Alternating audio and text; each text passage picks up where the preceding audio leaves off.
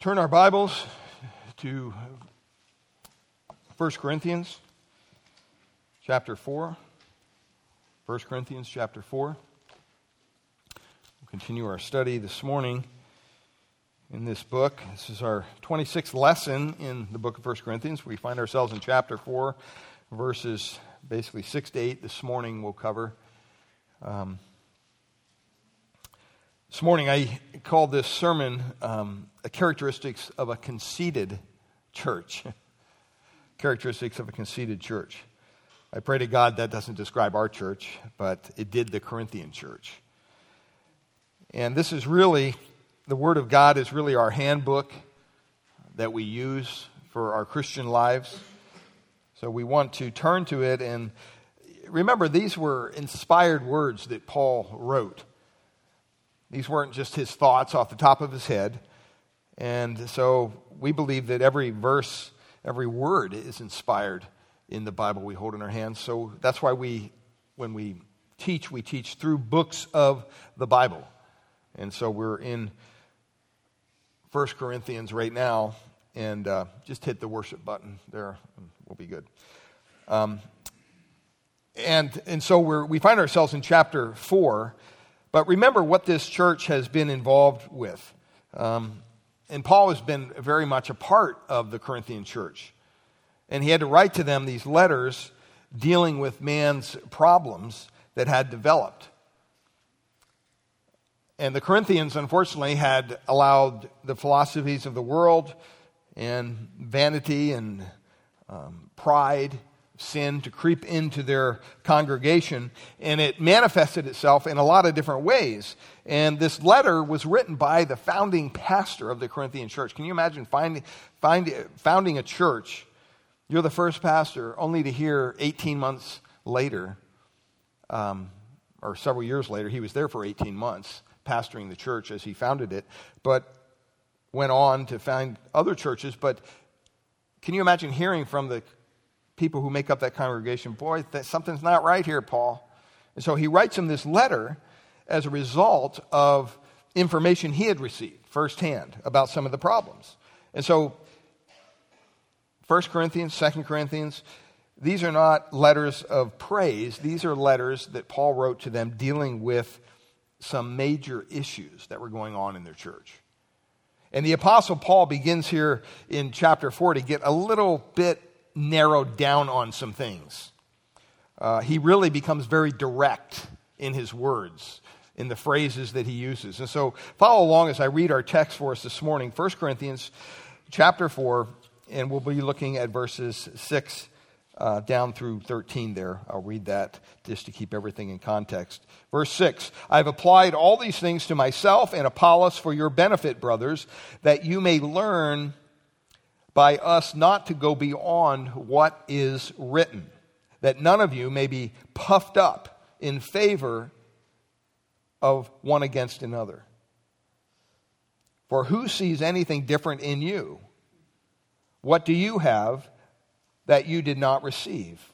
If then you received it, why do you boast as if you did not receive it? Verse 8 Already you have all you want. Already you have become rich. Without us, you have become kings. And would that you did reign, so that we might share the rule with you. For I think that God has exhibited us apostles as last of all, like men sentenced to death, because we have become a spectacle to the world, to angels, and to men. We are fools for Christ's sake but you are wise in Christ. We are weak, but you are strong. You are held in honor, but we in disrepute. Verse 11 To the present hour we hunger and thirst, we are poorly dressed and buffeted and homeless, and we labor, working with our own hands. When reviled, we bless. When persecuted, we endure. When slandered, we entreat we have become and are still like the scum of the world, the refuge of all things. Pretty strong words that Paul uses here to this church in Corinth. And we're just going to look at a couple verses here of this, this whole text, but I want to remind you where we came from. Last week we looked at the minister and his ministry. And we first looked at verse 1 there, the minister's identity, and we said that they're basically a servant. A pastor, an elder is someone who serves the body of Christ. And we, by application as Christians, can apply that to ourselves. As Christians, we don't have the right to go out into a fallen world and act haughty or act self righteous. We are to serve. And that word meant under rowers. It's like the belly of the beast, way down in the gallows where all the refuse ends up in a boat. There's individuals down there making that boat move. And they don't ever get any praise. And they're working continuously. And that's really what he was talking about here. And then he mentioned the word steward which meant kind of a house manager, someone who's faithful over those things. And we talked about uh, the other word for servant, uh, which is basically a, a table waiter, you might say, somebody who's just doing menial things in a restaurant.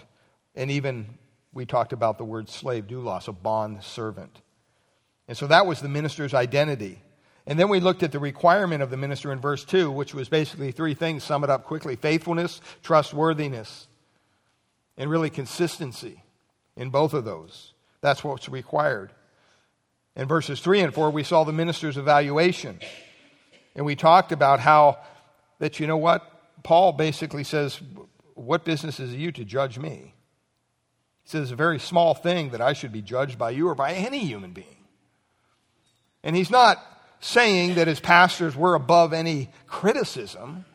He's not saying as elders or even as Christians that no one has the right to come and offer advice or to give us whatever. But in the end, the only thing that matters, beloved, is whose judgment?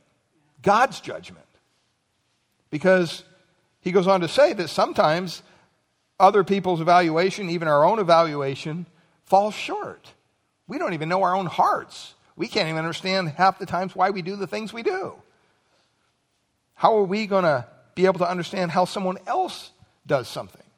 And so he really lays down a, a line there and says, you know what? You shouldn't question people's motives.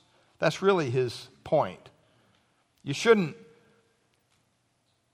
be evaluating other people's motives.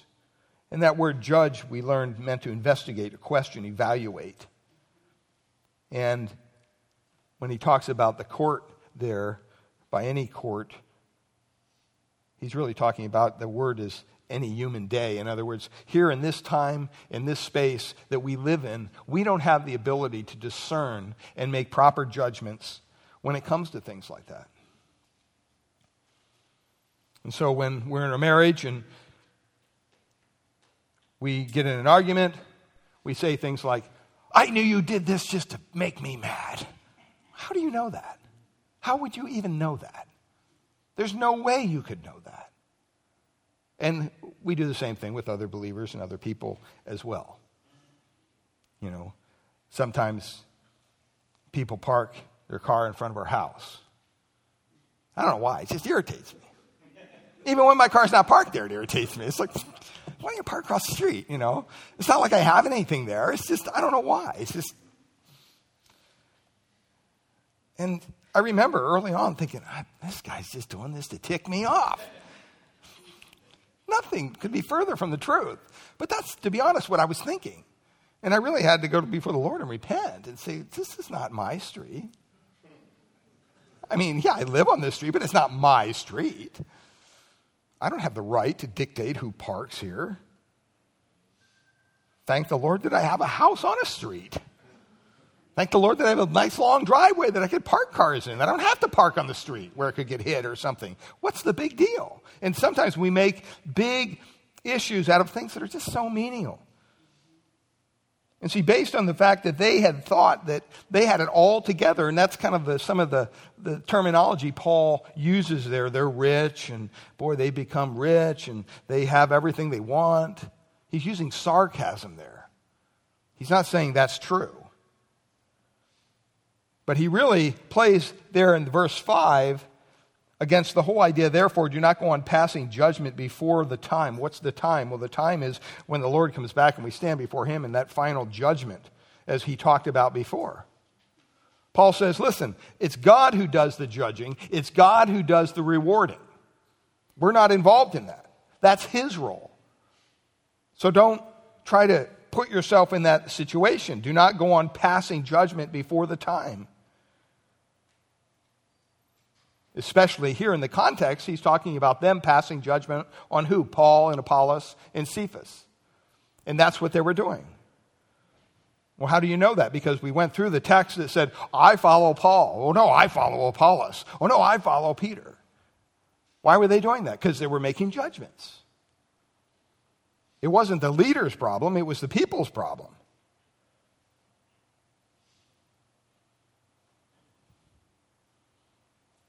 And we do the same thing today sometimes. I mean, congregations do it all the time to their pastors or their elders. They make judgment calls. Um, and they have a certain standard by which they judge. And it's different for all people. I mean, you could never please all those standards if you wanted to. There's some people that, you know, if you were to go visit them on, at their house, just pop in and say, hey, you know, just uh, stop by like we used to do in the olden days, they'd be offended. But then there's other people going, well, you never visit. There's some people that say, well, you preach too long or you preach too short. Or you spend too much time studying the verses or you don't give enough application. I mean, there's all kinds of things. You don't show enough compassion or you show too much. Or maybe they dislike our personality. The Corinthians were doing that. Not just to each other, but they were doing it to their leaders. And so the Apostle Paul says, you know what? Stop it. Stop doing that. That's not your role, that's God's role. So he says, don't go on passing judgment before the time. What's the time? he says there, but wait until the Lord returns. When the Lord returns, he's going to make the proper judgments. It's only the judgment of God that counts, beloved, upon our lives. If we could just get that in our mind and remind ourselves of that every day, it would alleviate a lot of personal problems we have with other people. And so, what Paul is saying here is whatever you're coming up with against Apollos, against Cephas, against me. Stop doing it because God is the only one that's able to judge. And you know what? He's coming just to do just that. So just back off. That's what he's telling them. And he brings that up, remember in chapter 3, verse 13, he says, Each man's work will become evident. In other words, it's all going to work out. You may think, well, that person's getting away with this. God's going to catch up with them. It's all going to work out. We don't need to be concerned about that.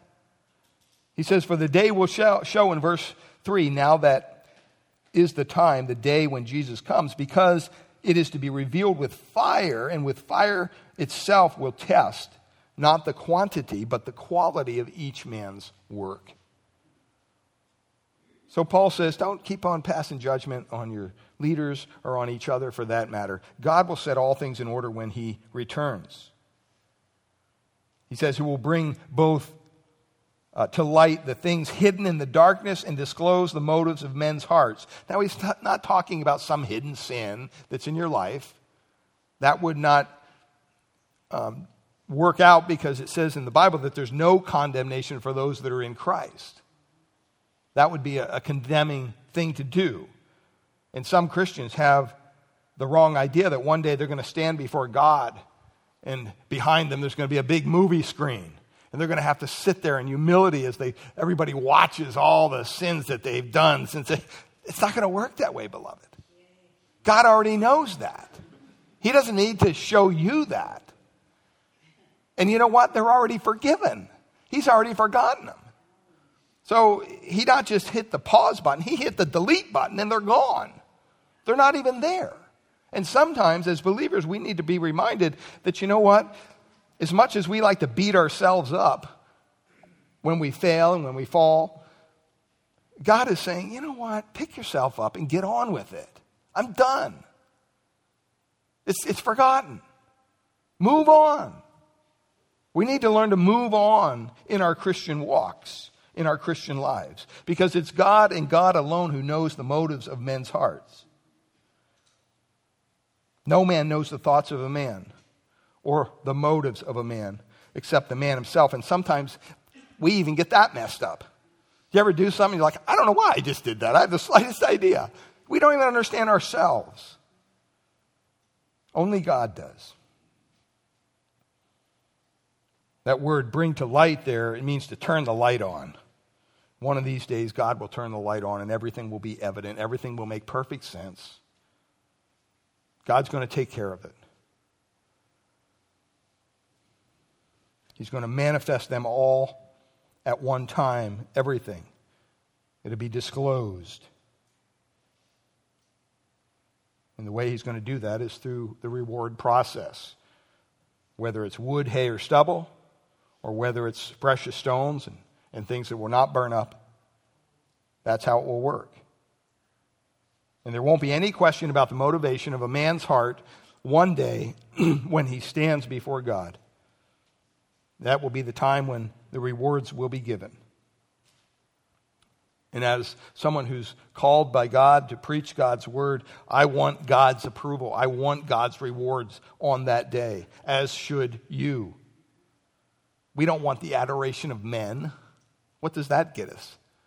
A little pat on the head or the pat on the, the shoulder? Man's approval? Why would we live for that? That's not what we're looking for. So he says, don't keep on passing judgment on each other because one day the Lord is going to come and he's going to deal with that. Each man's praise will come to him from God. And that's all we want. That's all we should want. So he points out here that in verse 6, uh, we're going to start seeing him address some issue of pride within their lives. Um, the people whom God was using and the people who God would not allow to be used are going to stand out. There's going to be a definitely clear um, difference in the two. It's going to be just clear as a bell. And here we see the Corinthian church on one side of the issue, and we see the apostles on the other. In the Corinthian church, we see we see uh, conceit, we see pride. On the apostle side of the issue, we see humility. And he wants us to see that same thing. And so we're going to look at the conceited church of Corinth right now. And I just want to say here, you're not going to find the word humility in this text. It's not there, but it's definitely implied on every corner, on every word almost.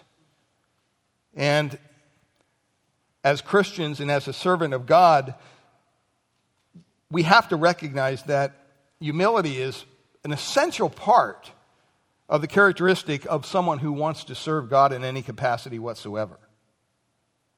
And so he's really dealing here with the topic of humility without even bringing it up. And if you look throughout history, throughout the history of scriptures anyway, and even secular history too, a lot of times God's choicest leaders have always been, always without doubt, a humble individual. They're always humble people. You think of somebody like Abraham, back in Genesis 18, verse 27. Abraham said this. He answered and he says, Behold, I have undertaken to speak to the Lord, I who am but dust and ashes. That's who Abraham viewed him as, himself as dust and ashes. It was a recognition of his own humility before a holy God. Or Jacob in Genesis 32:10, he says, "I am unworthy of all the loving kindness and of all the faithfulness that you have shown to your servant." There's a sense of unworthiness. See, that's the problem with our society today. Everybody's entitled to something. We live in an entitled culture. And even within the church, people feel they're entitled to God's forgiveness. They're entitled to salvation. And that couldn't be furthest from the, furthest from the truth. Even Moses in Exodus 3:11 says when he talked to God, he says, "Who am I that I should go to Pharaoh and bring the children of Israel out of Egypt?" He didn't feel adequate. Or Gideon in Judges 6:15 when he was given the command of the armies of Israel. He said, Oh Lord, how should I deliver Israel? Behold, my family is the least in Manasseh, and I am the youngest in my household. Gideon wasn't one to step up. Oh, yeah, you chose the right guy. I am the man for the, the job. No, that was not his take on things. He said, Who am I?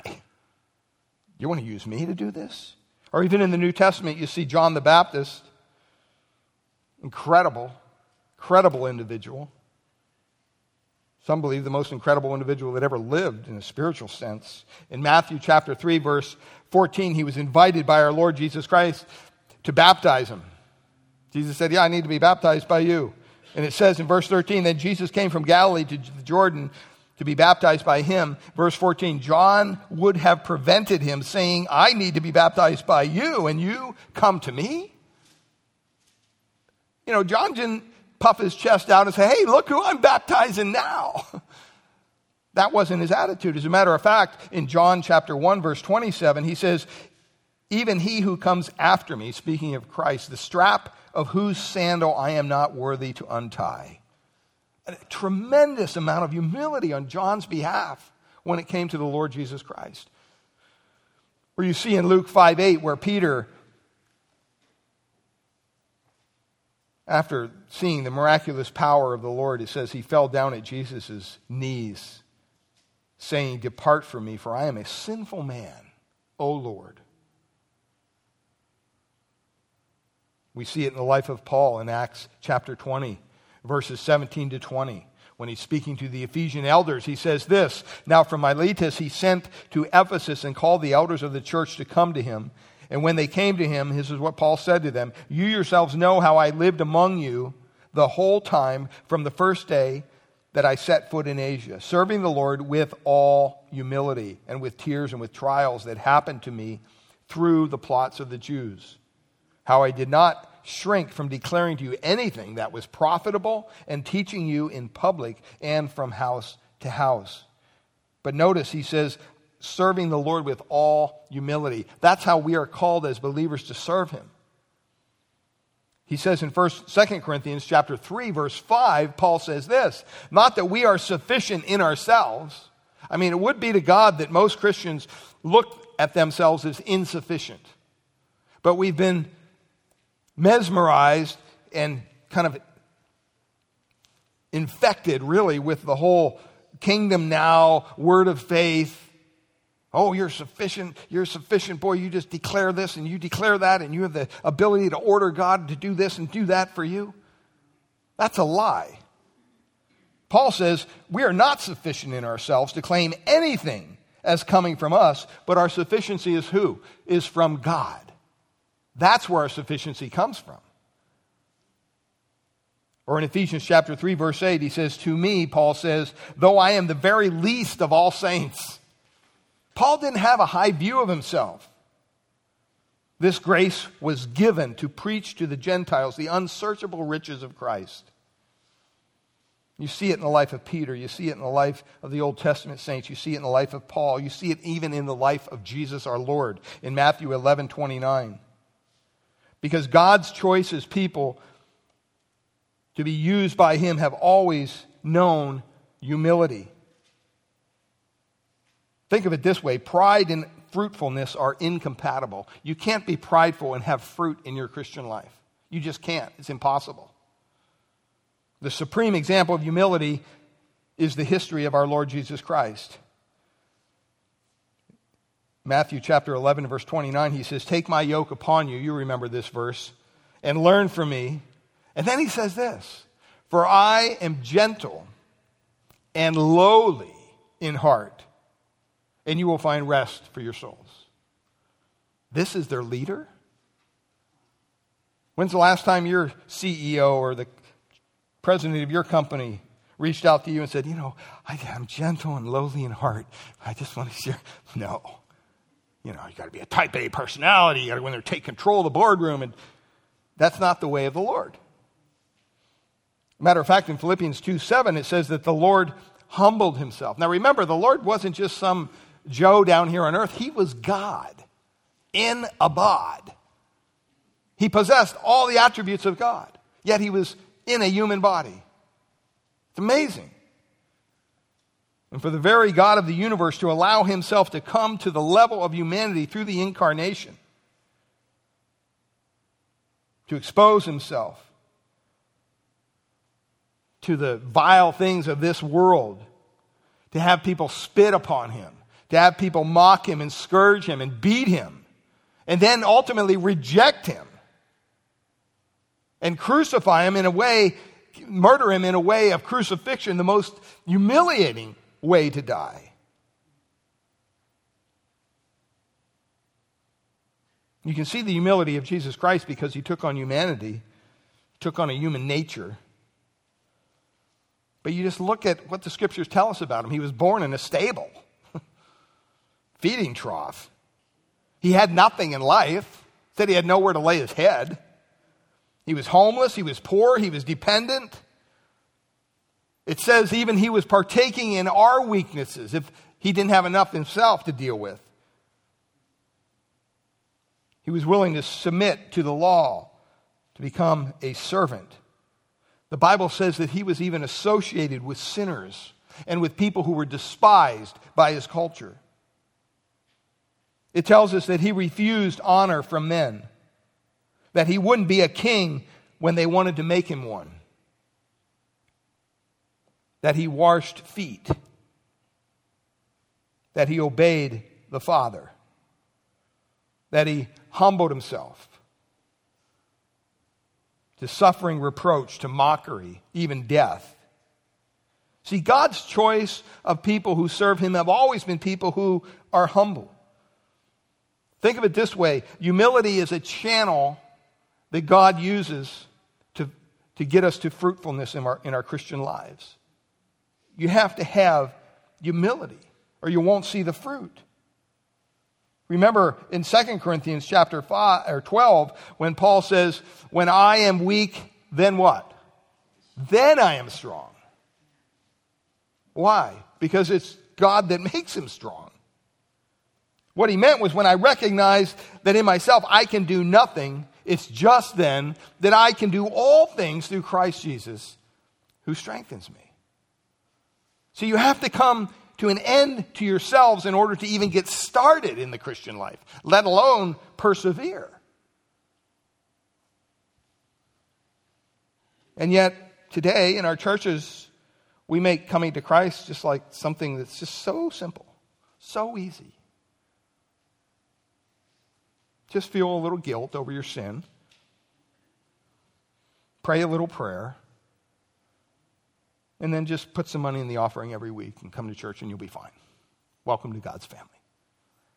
Beloved, that's not the salvation of the New Testament. That's not the salvation that Jesus spoke of. He spoke of a salvation for those who had come to an end of themselves every time. They had nowhere else to go. They had nothing else to trust in. They were backed into a corner. They were at their lowest low. And then and only then could God save them. Did God save them? See, we have to become what the New Testament really describes as some of these people who came to Christ, how they were transformed, they were changed. You look even at the Apostle Paul. Here's Saul out killing Christians. And what happens? Jesus Christ himself comes down. He has an encounter with him on the road to Damascus. It takes all of that to allow this man to become undone. He's blinded. He doesn't know what to do. This is a very educated individual, very religious person. And he is completely undone. And that's the role of God in salvation to bring us to that point where we can't trust in anything but Jesus. We definitely can't trust in ourselves. That's why Paul says, I can do all things through Christ who strengthens me. Now, that's all introduction. That's why I said we're only going to get to a couple verses. But they had some issues in the Corinthian church with this. They were conceited, they had a problem with pride, they were boasters. We see that very clearly. They were continually boasting. about who they were and about all that went on around them. If you look in the, the books, just take time and look through 1st and 2nd Corinthians over and over again, you'll see this topic come up. You'll see phrases like they gloried, they were puffed up, they boasted, they were vain. They had a real issue. It was a hard issue. And you know, if you read any scripture at all, you know that the Bible says basically the basis of all sin, of any sin, is what? Is pride. It's pride. That's the underlying issue. Because all sin is rebellion against God. And rebellion against God amounts to setting my will against His will. And that's a prideful act. And so the Corinthians were definitely a prideful people. And they had their pride manifested, first of all, in their love for human wisdom and philosophy of this world. They thought they had it all figured out. And because of that, it created a division in their church. And the reason the church was divided and didn't understand what unity was is because it didn't know the blessed kind of unity that even we know here in our own church. See, the reason there was disunity in the church of Corinth was because they were polarized over political issues, over philosophical issues, over understanding of human wisdom. And they were pitting themselves against each other. I am of Paul, I'm of Apollos. And so it became a, a basis, an underlying foundation for pride to grow and to fester. So, in addition to exalting human wisdom and the philosophy of this world, bringing that into the church, they also exalted and kind of lifted up their human teachers. I'm of Paul, I'm of Apollos, I'm of Peter. They all had their little groups. Now, the apostles didn't feel that way, the leaders didn't feel that way, but the people had come to be very prideful about the group that they identified with. Now, there's nothing wrong with acknowledging or respecting a teacher or a pastor or an elder, or even, for that matter, another Christian. That's what we're called to do. But they were exalting human leaders, and it became an issue of pride. Sometimes you can respect people too much, and then you begin to become po- boastful and prideful about who they are. And that loyalty that is cherished by any Christian leader ceases to be loyalty and it starts to be sin. Where I only listen to this person, or I only listen to that person. And everybody else is wrong. We can't have that kind of an attitude in the church of Christ. We're not here trying to set ourselves up as the only church. We praise God for other biblically oriented and centered churches, godly ministries, godly men all over the country where Christ is lifted up, he's exalted. We're not to be set against one another as churches or even as believers because that comes from a, the seed of pridefulness. And Satan himself likes to take advantage of things. He likes to pervert things, and so he sees people being loyal to somebody. Well, pretty soon that loyalty turns into almost a worship. And that's always wrong. Pretty soon the loyalty, which is a good thing, can turn into pride and conceit and arrogance. See, that's what he was dealing with here in the Corinthian church. And that's what happens when people begin to get prideful. Everything starts falling apart because humility is the basis of God's operation. And so we see here the first mark of the conceited church is that they walked away from the Word of God. They walked away from the Word of God. They wouldn't grow in the Word of God. They came up with their own standards. The apostles, on the other hand, never even thought of themselves as worth anything. They knew they were only, you know, mere vessels that God works through. They knew that there was sin in their life. They knew everything about themselves, that God was not a part of and, and issues, but they lived in that humility. They were transparent.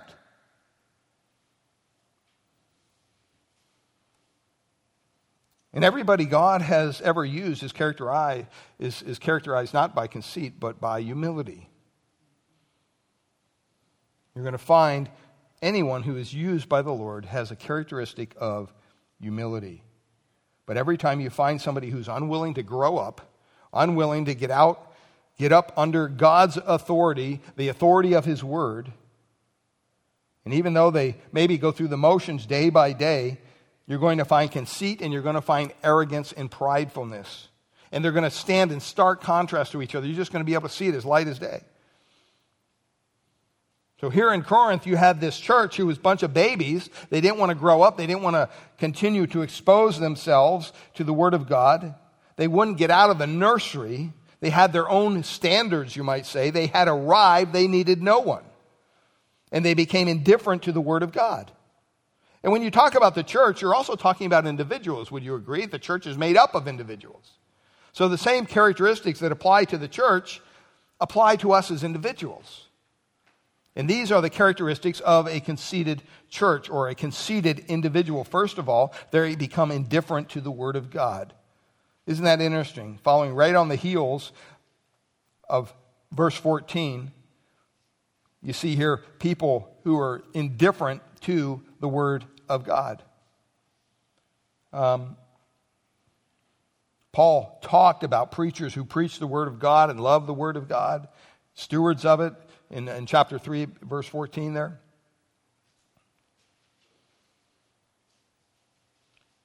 And then here he's talking about people who are just totally abandoning the Word of God where the Word of God doesn't become the central thing anymore in the church.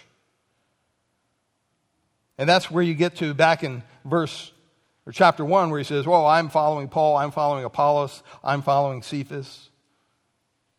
I am of Christ, they even said.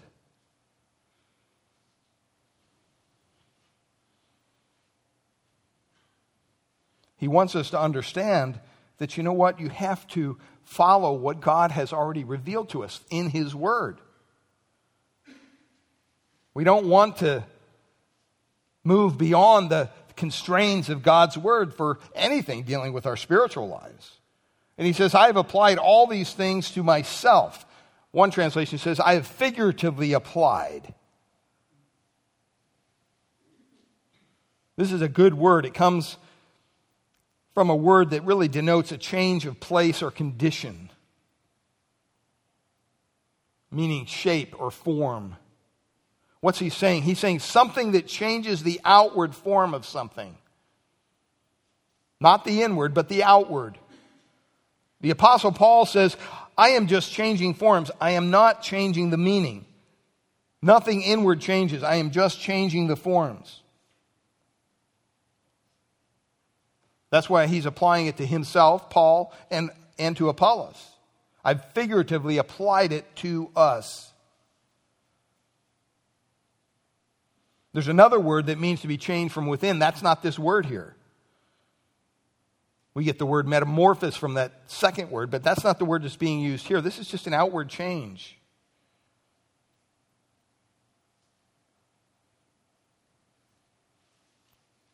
There's only going to be an outward change. It's, it's just going to be a transition from here to there because we are being changed inwardly constantly, from glory to glory, from faith to faith.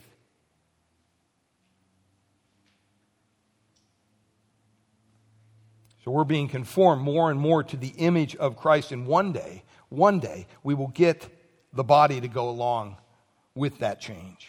What a glorious day that will be. And so Paul is saying that he and Apollos were given to the church that they might have an outward form, a pattern to follow.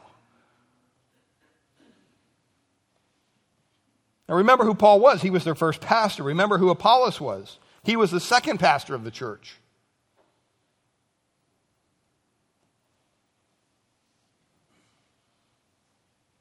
So he says, I've applied this, this meaning to both of us.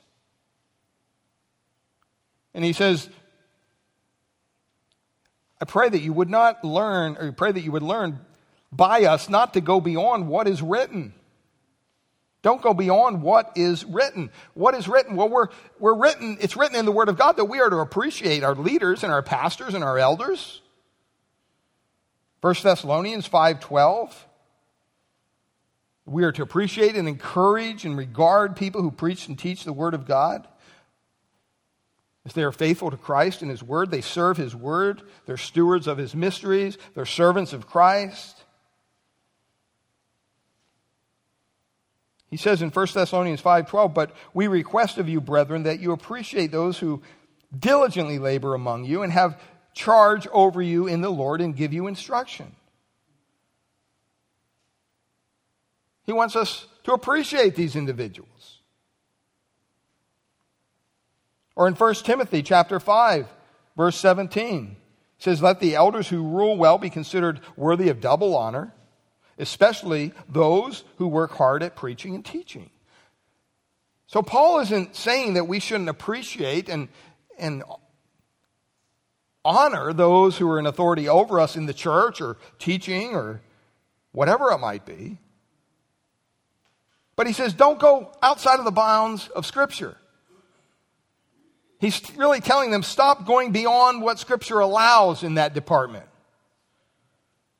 And then look at what he says that none of you may be puffed up in favor of one against another. See, the followers of Apollos were puffing themselves up over the followers of Paul. And the followers of Paul were puffing themselves up over the followers of Peter. And whenever that happens, it starts out as just a love for maybe their teacher. I've seen this happen in, in churches that are larger than ours, where maybe they have various teachers or they have various Sunday school teachers for adult groups and things like that. And I've seen where a group of people pretty soon are whispering in their Sunday school teachers here, you know, you, you, you, know, you teach so much better than the pastor. You should really be, you should be the pastor. And I've seen it where it just destroys a church. Just destroys a church. And that's exactly what was going on here in the church of Corinthians in Corinth. That loyalty to that teacher, that love for that teacher, that gratitude to the teacher turns to hostility toward other teachers. So that you can't listen or accept to anyone else, or you're wrong. Glory goes way beyond what God lays down in His Word as far as appreciation for other people. Glory never goes to man. You don't exalt the man, you appreciate the man. But Scripture is clearly, Paul is saying, understand the, the guidelines that God has given you. Because when you start exalting the man, you've exceeded what Scripture has allowed you to do. And we just have to be very, very careful about that. And it never generally comes from the top down. That's usually not the case. There are some, unfortunately, in the ministry that really are that way. They want the adulation of men and women. Boy, they, they, they eat that stuff up all the time. But that's usually not the case for someone who's being true to the characteristics of an elder or a pastor or a Christian leader, even. And so, what Paul is saying here, you know, to help you understand, I've taken Apollos and myself you know, we are examples to you that you may learn not to exceed what is written.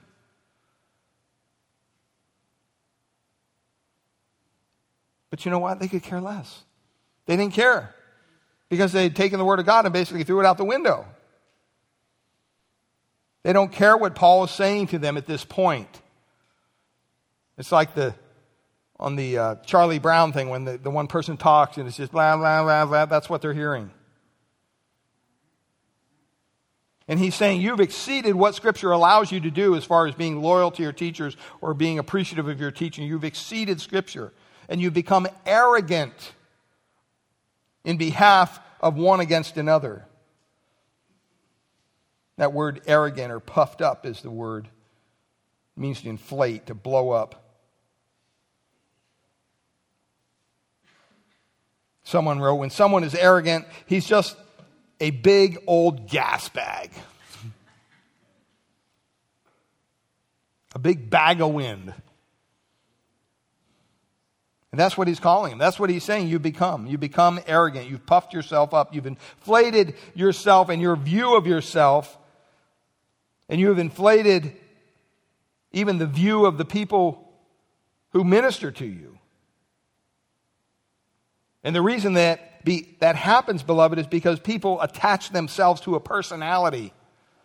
They attach themselves to a celebrity pastor or whatever when they should be attaching themselves to Christ in Christ alone.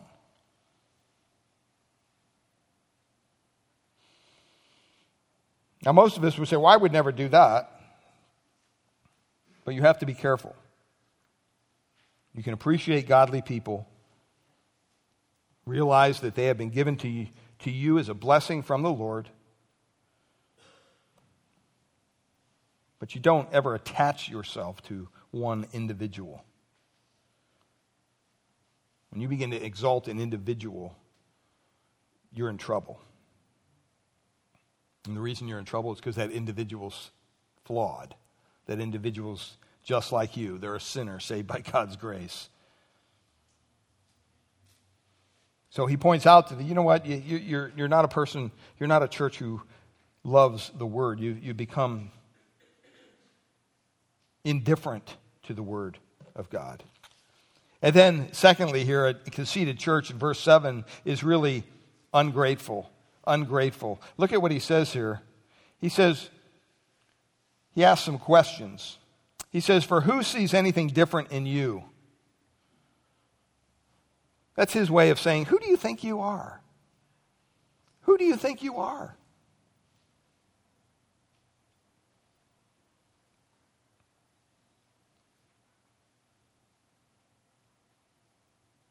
He really wants them to understand that they had an inflated view of themselves.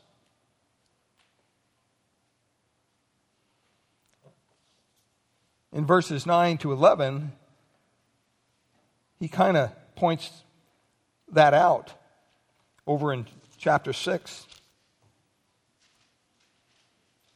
1 Corinthians 6. Or do you not know that the unrighteous will not inherit the kingdom of God? Do not be deceived. Neither the sexually immoral, nor the idolaters, nor the adulterers, nor men who practice homosexuality, nor thieves, nor the greedy, nor drunkards, nor revilers, nor swindlers will inherit the kingdom of God. Whew. Oh, I'm glad he didn't, didn't mention. Oh, wait, what's the next verse say? And such were some of you, you Corinthians. But, look at this, but you were washed you were sanctified. You were set apart by God's grace. You were justified in the name of the Lord Jesus Christ and by the Spirit of our God. So he points out to them, he has to point out to them time and time again. Why? Because they forgot. They forgot. They became ungrateful regarding their own salvation. They began to become self righteous thinking the only safe place for them in the world was in the confines of four walls of a church. God forbid we should go out there and, you know, rub elbows with all those sinners. Oh, oh gives me the, just to think about it. And yet, Jesus did just the opposite. That's where he lived. He lived with the sinners. So much so that they, they said he was a friend of sinners.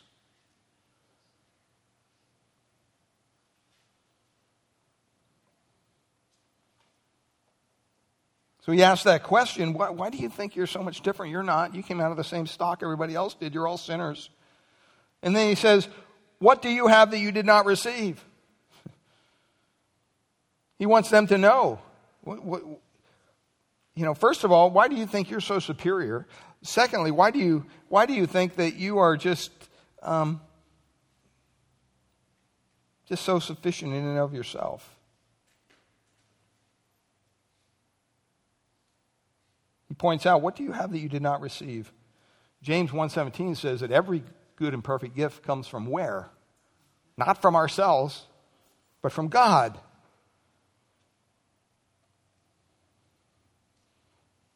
See, they thought, well, no, I, you know, we're above all this. We don't need anything from Paul. What's he going to teach us?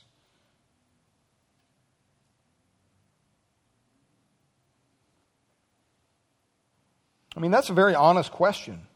What do you have that you did not receive? Think about it in your own life, in your own career, in your own spiritual journeys. Think about how many times we give ourselves credit for things that we really have no control of.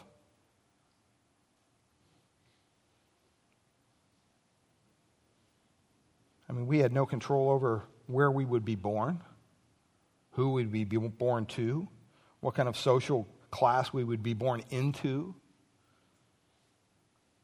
what kind of brain matter we would have between our two ears. We had no control over that. And yet, so many times we think that we have a say in those things. And we begin to become prideful.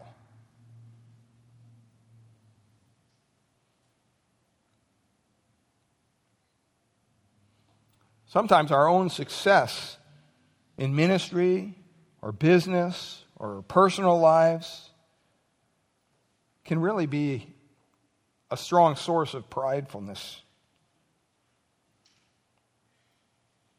Because it's God who gives you the health every day to get up and show up to work every day. It's God who gave you that gray matter between your two ears that allows you to make decisions milliseconds.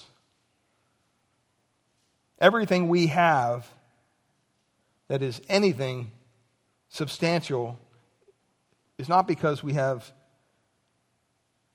made it our IQ, our personalities, our shape, our size, our parents. That's all what God has given to us. And the context here is dealing with spiritual things. He's asking that question why are you so arrogant?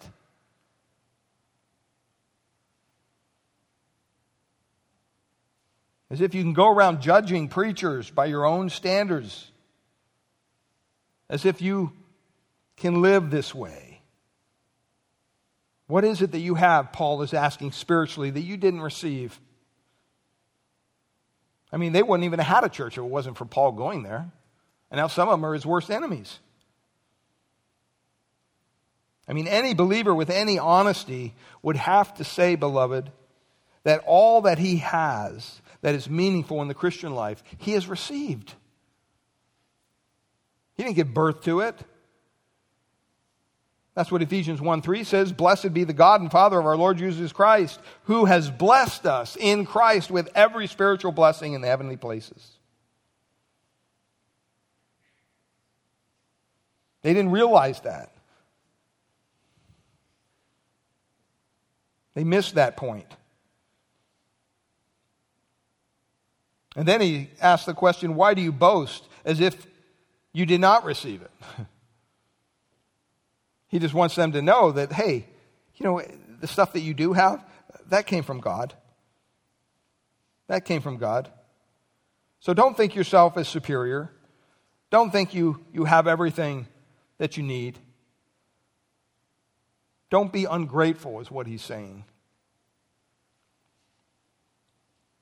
Next week, we'll look at self complacency and the answers that he gives to these questions that he asks.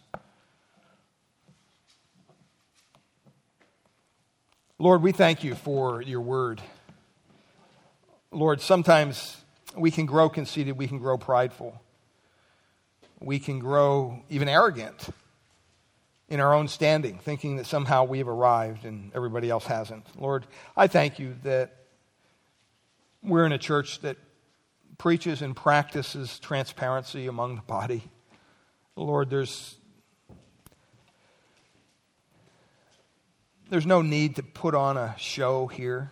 I know we're just a small little church, but that is one of the qualities that we cherish. That when someone's down, we can get right down there with them and help them. When someone's lifted up, we can rejoice with them. And Lord, we just pray that you would continue to minister that spirit of unity here in our church. And Lord, we thank you for your grace. And we pray that if there's any here today who is yet to put their faith, their trust in Christ, uh, I pray that they would be drawn to the Savior, as only you can draw them. We can't do anything in that department. We can expose them to the gospel. We can preach the Word of God. We can invite them to trust in Christ. But ultimately, that comes as a re- direct result of you working in their hearts and their lives, drawing them to yourself. And so we entrust that to you. We pray for our weekend that we would have a, a blessed weekend, that our time would be one of uh, remembrance for those who've given their lives, and yet uh, a time where we can rejoice with family and friends and share fellowship.